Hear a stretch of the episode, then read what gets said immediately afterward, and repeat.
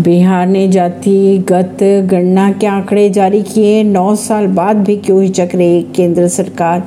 इसके पीछे क्या है राजनीति? जाति जनगणना यानी कास्ट सेंसस हिंदुस्तान का एक्सरे के तौर पर देखा जा रहा है। इसी से पता लग जाएगा कि देश में ओबीसी, आदिवासी और सामान्य वर्ग में कितने लोग शामिल है। एक बार आंकड़ा आ जाएगा तो देश सबको लेकर आगे चल पाएगा। ओबीसी महिलाओं को भागीदारी देनी पड़ेगी। सबको भागीदारी देनी है तो जातिगत जनगणना करानी होगी। ये बातें कांग्रेस नेता राहुल गांधी ने 25 सितंबर को छत्तीसगढ़ के बिलासपुर में कही थी।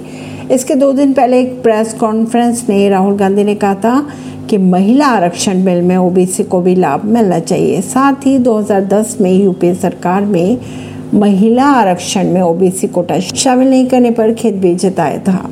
परवीन सिंह नई दिल्ली से।